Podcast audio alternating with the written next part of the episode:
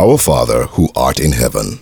This is how the Lord's Prayer begins, and quite naturally, this is where we should begin our prayers as well, not only by addressing God as our Father, but also reminding ourselves of where He is, which art in heaven.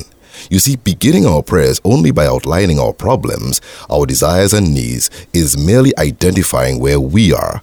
But by reminding ourselves of where God is, which art in heaven, brings a great deal of reassurance. Firstly, it tells us that our Father which art in heaven shall be dealing with us from a vantage point. Secondly, seeing that He watches us from a vantage point, then whatever happens to me on earth will not escape His all seeing eye, which art in heaven. Thirdly, seeing that He is in heaven, then He uses heavenly methods and means to address my every need, which are far superior to anything on earth.